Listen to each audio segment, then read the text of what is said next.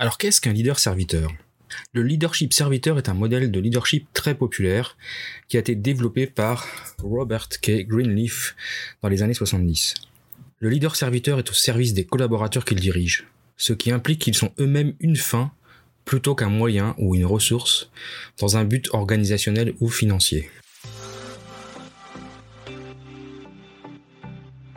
Bienvenue dans le podcast des leaders holistiques. Je suis Christophe, créateur du site lelinmanufacturing.com et de la formation Culture votre expert en leadership, excellence opérationnelle et lean management depuis plus de 25 ans. Ce podcast est pour vous si vous êtes attiré par le leadership, le développement personnel et la spiritualité. Si vous avez besoin de mieux équilibrer votre vie privée et votre vie professionnelle. Si vous avez d'importantes responsabilités professionnelles et que parfois cela affecte votre vie privée ou inversement. Si vous voulez devenir un leader serviteur, bienveillant, humaniste, éthique et intuitif, si vous voulez développer un leadership avec une approche globale, intégrale, holistique, basée sur votre corps, votre cœur et votre esprit, pour le bien de vos proches et de la communauté, alors vous êtes au bon endroit. Que vous soyez un homme ou une femme, directeur, manager, leader expérimenté ou pas, coach accompagnant des dirigeants, je vous remercie de passer ces quelques minutes avec moi aujourd'hui. Allez, on y va, c'est parti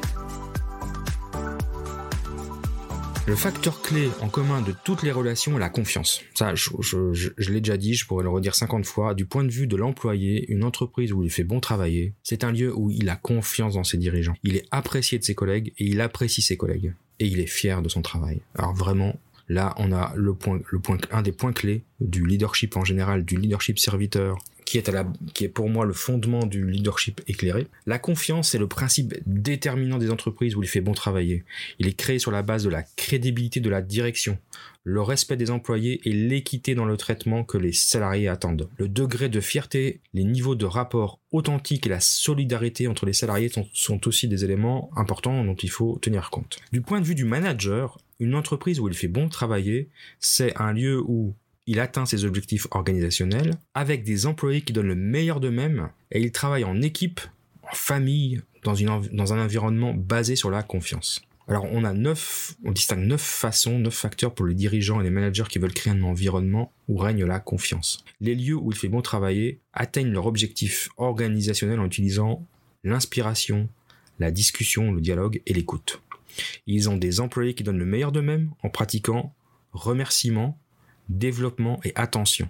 Et enfin, ils travaillent ensemble en tant qu'équipe ou en tant que famille pour embaucher, pour célébrer et pour partager. Alors les bénéfices du leadership serviteur, mais ça, je pense que vous ne serez pas très surpris. Euh, c'est une approche de transformation personnelle et professionnelle. À long terme, par essence, un savoir-être. Et c'est une approche qui a le potentiel de créer un changement positif sociétal. Le leadership serviteur est souvent comparé avec le leadership transformationnel qui renforce aussi la collaboration. Les leaders transformationnels et serviteurs montrent un réel intérêt pour leurs collaborateurs. Leur préoccupation première est au service des collaborateurs. Alors comment savoir si vous êtes un leader serviteur? Bon, un certain trait du leadership serviteur sont des attributs qui, sont innés, comme je l'ai dit auparavant, sur lesquels le leader doit s'appuyer, puis beaucoup de ces traits sont de nature comportementale, et on peut les acquérir, on peut euh, les développer. Certaines compétences donc sont acquises et développées, et puis d'autres sont innées. Le leader serviteur développe tous ces traits et s'améliore continuellement. C'est un voyage, hein, comme toujours. On ne s'arrête jamais. Quelles sont les questions qu'on peut se poser ou qu'on peut poser à ses collaborateurs, à son environnement? Son management, à ses parties prenantes, pour s'assurer qu'on est bien un leader serviteur. Alors, évidemment, le leader serviteur parfait n'existe pas. Donc, vous ne pourrez pas répondre oui à toutes ces questions. Mais par contre, si vous êtes 60%, 80%, voilà, l'idée c'est de s'améliorer. Les questions qu'on doit se poser pour savoir si on est un bon alors je dirais pas un bon leader, c'est pas le, terme bon est, une connotation euh, interprétable. Les questions à se poser pour savoir si vous êtes un leader serviteur. Est-ce que les gens, est-ce que vos collaborateurs pensent que vous êtes prêt à sacrifier votre propre intérêt pour le bien du groupe? Est-ce que les gens pensent que vous voulez entendre leurs idées et que vous y attribuez de la valeur? Est-ce que les gens pensent que vous pouvez comprendre leurs problèmes, même privés, et comment cela les affecte? Est-ce que les gens viennent vers vous spontanément pour se confier et demander des conseils? Est-ce qu'on pense que vous êtes attentif à ce qui se passe autour de vous? Est-ce qu'on va vous suivre? Est-ce qu'on va suivre vos demandes de manière volontaire ou bien parce que vous êtes le chef? Est-ce qu'on partage les idées et la vision de l'organisation en votre présence? Est-ce qu'on a confiance en votre capacité à anticiper le futur et ses conséquences? Est-ce qu'on pense que vous préparez l'organisation, euh, votre service, pour faire une différence positive pour l'ensemble des parties prenantes? Est-ce qu'on pense que vous êtes engagé à aider et à faire grandir vos collaborateurs, vos clients et vos fournisseurs? Est-ce que les membres de votre service, de votre entreprise ont le sentiment d'appartenir à une communauté, à une grande équipe? Alors comme je disais, forcément, on peut peut-être pas répondre à oui à toutes ces questions, mais ce sont les vraies questions que vous devez vous poser. Écrivez-les sur votre euh, un tableau, euh, sur votre carnet, et puis reposez-vous ces questions régulièrement parce qu'elles sont vraiment très pertinentes. Ok? Alors comment euh, comment on se développe comment on devient un leader serviteur? Parce qu'il y, y a quelques qualités comme je l'ai dit qui étaient innées qui sont difficiles à apprendre et puis d'autres qualités qu'on peut développer. Le, processus euh, d'apprentissage est permanent tout au long de la vie. On ne devient pas euh, un leader. Enfin, je, ne suis pas le leader que je suis maintenant à 53 ans, que j'étais il quand j'avais 30 ans. Bien évidemment, j'ai beaucoup évolué et appris. Et euh, ces 11 traits hein, du leader serviteur Certains, on les a ou on les a pas. Si on les a pas, c'est compliqué, j'avoue. J'avoue, je vais être honnête. Et puis les autres, on peut les développer. Alors ceux qu'on doit avoir, ces, fameuses, ces traits, ces qualités innées, euh, ben, on en a parlé tout à l'heure. Hein. c'est la vocation, l'empathie, l'apaisement et la gérance. Ça, ce sont les quatre traits qui sont difficiles à apprendre. Alors, on peut les développer, mais il faut avoir quand même avoir un minimum de ces quatre traits pour pouvoir euh, se développer en tant que leader serviteur. Et puis les compétences qu'on peut euh, apprendre, assimiler et puis développer, ce sont bah, l'écoute, la conceptualisation, la conscience, la croissance, la persuasion, la prévoyance et le fait de vouloir bâtir une communauté. Alors ça, c'est des choses qu'on peut acquérir et qu'on peut développer continuellement. Pour maintenant on peut se poser la question, ok, super, euh, Christophe, ce modèle de leadership semble parfait. Est-ce que, euh, quoi, s'il est si parfait, pourquoi est-ce qu'il n'est pas utilisé partout? Pourquoi est-ce que certains peuvent avoir des doutes? Est-ce qu'on peut le, quels, sont les côtés un peu, je dirais pas négatifs, mais le côté un peu obscur de ce type de leadership? Alors bon, obscur, on va dire qu'il y a certaines limitations. Les limitations, elles viennent du fait qu'on doit servir les autres, on veut servir les autres pour répondre à leurs besoins, à leurs aspirations, à leurs désirs. Il est possible que les besoins des collaborateurs ou leurs aspirations ou leurs désirs ne soient pas du tout en adéquation avec le désir de l'entreprise ou de l'organisation. Le leader risque d'être enfin la difficulté c'est qu'on peut on peut tomber dans l'excès inverse, d'être trop à l'écoute des désirs des autres, de vouloir satisfaire les besoins de chacun des individus au détriment du collectif et ainsi on va créer des problèmes de euh, d'équité, de, non-respect du plan d'action, euh, de, développement du service. Des, on va on va pas atteindre les objectifs évidemment puisque les intérêts personnels vont diverger. Le leader qui a peut-être peur d'offenser va être euh, ne va plus savoir quelle décision il va être hésitant on va avoir tendance à vouloir faire plaisir à tout le monde et puis à s'épuiser, puis du coup on n'a plus de recul nécessaire pour, pour diriger le bateau. Donc ça, c'est euh, typiquement la situation dans laquelle je suis arrivé quand je suis quand, quand quand j'ai débarqué au, à l'hôpital dans lequel je travaille à la stérilisation centrale le, le, le, le manager précédent était une personne en effet qui voulait faire plaisir à tout le monde il voulait faire plaisir à tout le monde et du coup euh, ça a créé énormément de problèmes puisque euh, bah, certains euh, l'idée de vouloir le bien collectif devant son bien personnel n'est pas quelque chose de inné chez tout le monde. Donc on va aller demander des choses pour des vrais problèmes, hein, je, dis pas. On peut aller tout à fait aller voir son manager pour lui demander de l'aide ou euh, un aménagement d'horaire temporaire parce qu'on a des problèmes à gérer, mais ça doit rester temporaire. Il faut faire très attention aux, euh, décisions qu'on prend pour vouloir quand on veut faire plaisir à tout le monde, qu'on a trop d'empathie, qu'on est trop à l'écoute. Donc ça c'est un peu la difficulté du leader serviteur, trop d'empathie, trop d'écoute peut nuire à la santé de l'organisation. Alors après, évidemment, on peut, on pourrait, on pourrait, on aurait tendance à croire que le leadership serviteur, bah voilà, il faut ces 11 traits, ces 11 qualités, donc c'est une, une sorte de norme. Et puis si on n'est pas, si on rentre pas dans le moule, on peut pas être, euh, on peut pas être leader. Cela dit, on peut se donner des objectifs en tant qu'être humain, en tant que personne, en tant que, que leader et que manager, pour pouvoir évoluer dans cette direction si on pense que c'est la direction qu'on veut. moi personnellement c'est la direction vers laquelle j'ai évolué parce que je, je, suis convaincu que c'est la meilleure la meilleure euh, chose qui me soit arrivée de découvrir ce, type de management. Alors euh, voilà, c'est mon avis. Donc si on ne possède pas ces valeurs ou en partie de manière intrinsèque, ça va être compliqué de survivre dans une organisation qui est basée sur le, leadership, serviteur.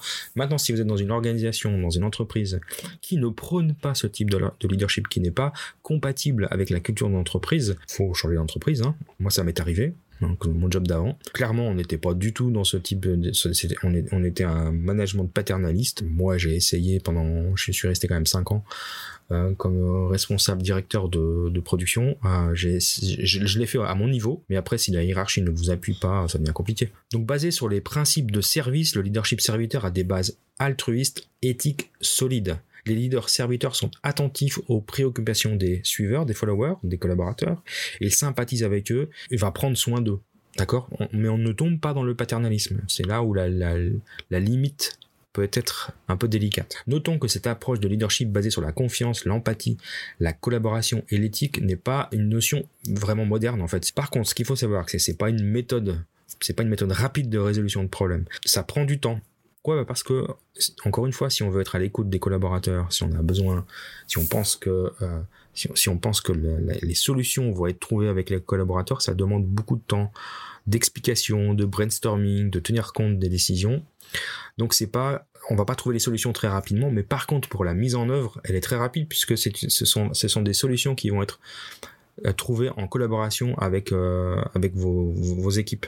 Donc la mise en place va être très rapide je parle de la résolution de problèmes. Le leadership serviteur n'est pas une culture euh, qui, va se mettre en place rapidement dans l'entreprise. Il faut du temps et de la patience il faut du temps pour que les collaborateurs prennent confiance en vous. Et ça peut être perçu comme une méthode faible. Et comme j'ai dit tout à l'heure, trop d'écoute et d'empathie peut mener à ne pas décider ou à manquer de vision. Alors, pour illustrer euh, cela, je dirais que quand je suis arrivé euh, en tant que chef de service de la stérilisation centrale, donc après un management très paternaliste, trop bienveillant, mais avec une vision managériale, alors je, parle de mon management, qui n'était pas tout à fait euh, aligné, puisque alors ça c'est très, euh, je, pense que je ferai, je, ferai un ou deux podcasts juste pour expliquer euh, toute l'histoire de mon aventure au sein de la stérilisation centrale. Mais ce qu'il faut savoir c'est qu'à l'hôpital, moi j'avais trois chefs parce qu'un un, département est géré par un directeur médical, un directeur des soins et un directeur administratif. Euh, dans mon cas, le directeur médical se fichait euh, vraiment de mon activité. Ça ne l'intéressait pas du tout parce que moi, on, on, travaillait sur le matériel, donc pour, lui, c'était pas très, intéressant. Et puis j'avais un directeur des soins et un directeur administratif qui travaillaient très, très, de manière très proche avec moi, mais qui avaient deux visions euh, très différentes. Mon directeur administratif, c'était celui qui m'avait vraiment poussé pour m'embaucher, était lui dans cette démarche de leadership serviteur et de, de développement du service le directeur des soins un peu moins. Et donc ça, donc et, je pense qu'une des raisons pour lesquelles il est, on a eu beaucoup de difficultés, c'est que ma méthode était perçue comme une méthode faible. Il a mis, je pense, un an, 18 mois avant de se rendre compte que ma méthode marchait et que j'avais redressé le service euh, en moins de deux ans. Et du coup, après, son, sa vision de mon management a beaucoup changé, mais euh, ça a été long. Ça a été long pour. Euh, alors, du coup, pour la confiance vis-à-vis de mes collaborateurs, je, dirais que ça a pris une bonne année. Vis-à-vis de mon management et en particulier la partie de, qui était très euh, sceptique vis-à-vis de mes méthodes, euh, ça a aussi pris plus d'une année. Bon, après, très clair, quand la confiance est établie, Bon, il faut évidemment pas la briser. Ça veut dire qu'il faut continuer dans cette. Euh, il faut, il faut pas changer de méthode ou il faut, il ne faut pas rompre la confiance. Mais quand la confiance est gagnée, elle est gagnée, quoi. Et puis là, après, euh, on a, après, on peut avancer euh, vraiment. c'est vraiment très intéressant de travailler dans ces conditions. Donc le mot confiance est quand même reste le mot clé. Hein. Pour résumer, le leadership serviteur, c'est un modèle puissant pour les managers et les, leaders actuels, même si c'est pas si récent que ça. Moi, je, je suis convaincu que c'est vraiment pour un jeune manager, on commence déjà par travailler sur ce modèle. Pour après évoluer sur les, trois étages de la fusée, comme je l'explique dans, le, dans l'épisode 0, c'est-à-dire le leadership lean et enfin le leadership éclairé. Mais on travaille, on commence à travailler sur son leadership serviteur. Les clients puis les équipes veulent un leader qui écoute et responsabilise plutôt qu'un chef dominateur qui leur dise quoi faire. Bon voilà, ça, ça paraît une évidence maintenant. À peu près partout. Le pouvoir du leader serviteur, enfin du modèle en tout cas, réside dans sa capacité à nous inspirer, à nous inspirer à être plus de manière collective que la somme des individualités. Le vrai leadership devrait nous amener à servir un but plus élevé, quelque chose au-delà de nous-mêmes. Vraiment une élévation dans tous les sens du terme. Un des aspects les plus importants du leadership, c'est d'aider euh, les membres à identifier leur utilité, leur raison supérieure. Donc ça, c'est vraiment important je pense que moi ça fait partie de mes compétences euh, innées, c'est d'identifier les bons jobs pour les bonnes personnes. On parlera aussi de ce sujet dans un autre podcast du flow et de l'ikigai aussi. Alors pour tester si euh, sa philosophie euh, de leader-serviteur, son niveau de, maturité, on va dire ça comme ça, il suffit de regarder si les clients et les collaborateurs grandissent en tant que personne en votre compagnie. Alors ça se fait euh, sur plusieurs années, bien évidemment. Donc le processus de leader-serviteur, il exige que vous soyez conscient de vos propres forces et vos faiblesses. On a les 11 traits, on, a on en a parlé tout à l'heure, hein, les 11 traits du leader-serviteur. Ces 11 traits, ben, il faut identifier votre niveau par rapport à ces traits. La vocation, l'écoute, l'empathie, l'apaisement, la sensibilisation, la persuasion, la conceptualisation, la prévoyance, la gérance, l'engagement envers le développement des personnes et l'engagement envers le développement de la communauté on peut appliquer ces 11 qualités à son management avec ses collaborateurs, avec ses fournisseurs, avec ses clients. C'est vraiment ces 11 qualités, c'est une opportunité d'explorer l'utilisation dans votre propre vie personnelle et en trouvant le bon équilibre. C'est pour ça que j'aime beaucoup cette philosophie de leadership. C'est que c'est un leadership qui vous permet de grandir vous aussi en tant que leader, dans votre vie professionnelle, mais aussi dans votre vie privée. Au travers de, cette, de ce podcast aujourd'hui, on a exploré les caractéristiques principales du concept de leadership serviteur et j'espère que vous avez apprécié, que vous êtes un, un peu plus convaincu de l'utilité de, ce, de cette philosophie. Ce concept fournit un cadre sur lequel les leaders peuvent s'appuyer pour créer un environnement de travail responsabilisant pour les équipes. C'est ainsi que les collaborateurs répondront plus efficacement aux attentes des clients et de la communauté dans, laquelle ils vivent et ils travaillent. C'est essentiel d'aborder les concepts les caractéristiques du concept leader-serviteur en relation les unes par rapport aux autres, plutôt que comme une entité unique. Au lieu d'imaginer un processus cyclique ou un escalier, il me semble hein, plus approprié de les considérer comme entrelacées, interdépendantes, chaque élément soutenant et façonnant les autres. D'accord? Donc vraiment un ensemble de, de qualités intrinsèquement liées. Le leader-serviteur tire sa plus grande force de la combinaison de ces caractéristiques de manière dynamique plutôt qu'une application isolée de chacune. Donc l'idée c'est pas de dire est-ce que j'ai ces 11 traits, ces 11 qualités les unes oui, alors euh, les unes par rapport aux autres. L'idée, c'est vraiment de les développer ensemble parce qu'elles sont quand même assez liées finalement. Elles sont assez liées et elles sont un peu, il y a un peu, il y a de la dépendance. Les, enfin, je veux dire, l'écoute et l'empathie, ça va ensemble. Le, fait d'être au service, voir développer son équipe.